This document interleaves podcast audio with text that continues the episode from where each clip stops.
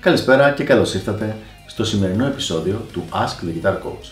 Σήμερα έχουμε μια πάρα πολύ ωραία ερώτηση από το φίλο μας τον Γιάννη, το συνονόματο. Γεια σου Γιάννη, ο οποίος ρωτάει: Γιάννη, τι επίπεδο πρέπει να έχει ένας μαθητής για να ασχοληθείς μαζί του?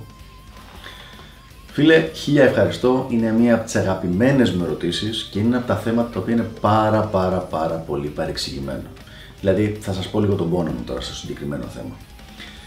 Δυστυχώς, η συντηρητική πλειοψηφία του κόσμου νομίζει ότι πρέπει να έχει φτάσει ο μαθητής ένα συγκεκριμένο επίπεδο για να πάει σε έναν καλό καθηγητή.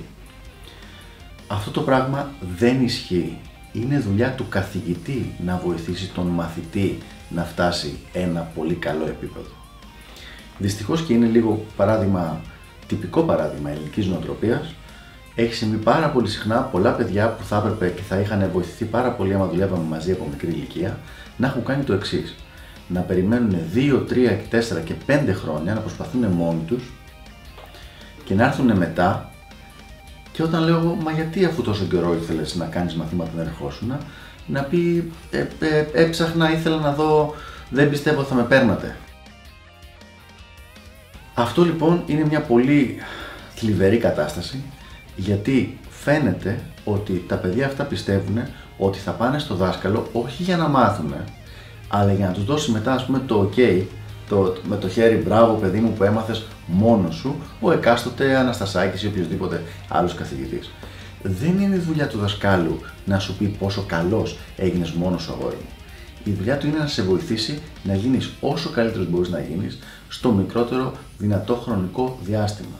Μην ξοδεύεις τα χρόνια σου προσπαθώντας με διάφορους τρόπους να παρακάμψεις αυτή τη διαδικασία και να προσπαθήσεις να πας μετά, αφού ήδη έχεις γίνει καλός κατά κάποιο τρόπο, για να σου πει μπράβο σου που έγινες καλός μόνος σου. Δεν είναι αυτό το σωστό. Μία δεύτερη πολύ συνηθισμένη ε, παρανόηση, ας πούμε, είναι το ότι πιστεύει ο κόσμος, πιστεύουν οι πιθανοί μαθητές, ότι ασχολούμαστε οι σοβαροί καθηγητές μόνο με όσους θέλουν να γίνουν επαγγελματίες μουσική.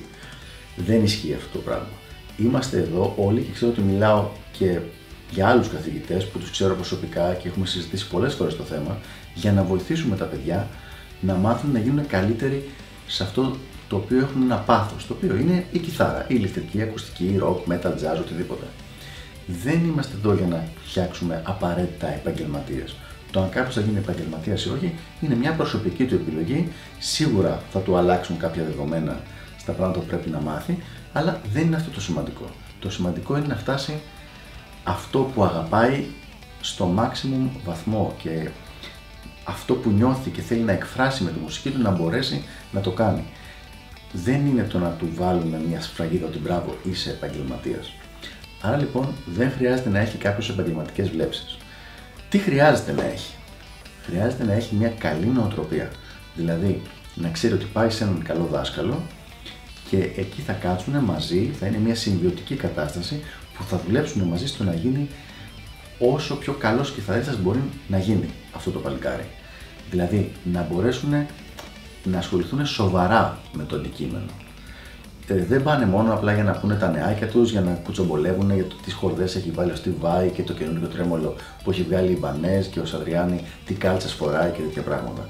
Πάνε για να κάνουν δουλειά η οποία θα τον κάνει τον μαθητή όσο καλύτερο γίνεται. Άρα λοιπόν, ανακεφαλαιώνοντας με δύο κουβέντες.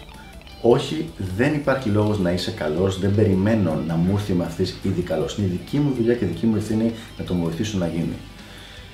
Όχι, δεν χρειάζεται να έχει επαγγελματικές βλέψεις. Είναι άσχετο. Μπορεί να έχει, μπορεί να μην έχει, δεν με απασχολεί αυτό το πράγμα.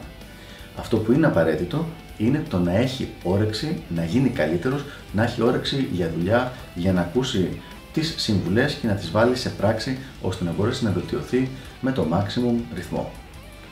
Ελπίζω να βοήθησα λοιπόν. Αυτά από μένα και τα λέμε την επόμενη φορά στο επόμενο Ask the Guitar Coach. Γεια χαρά!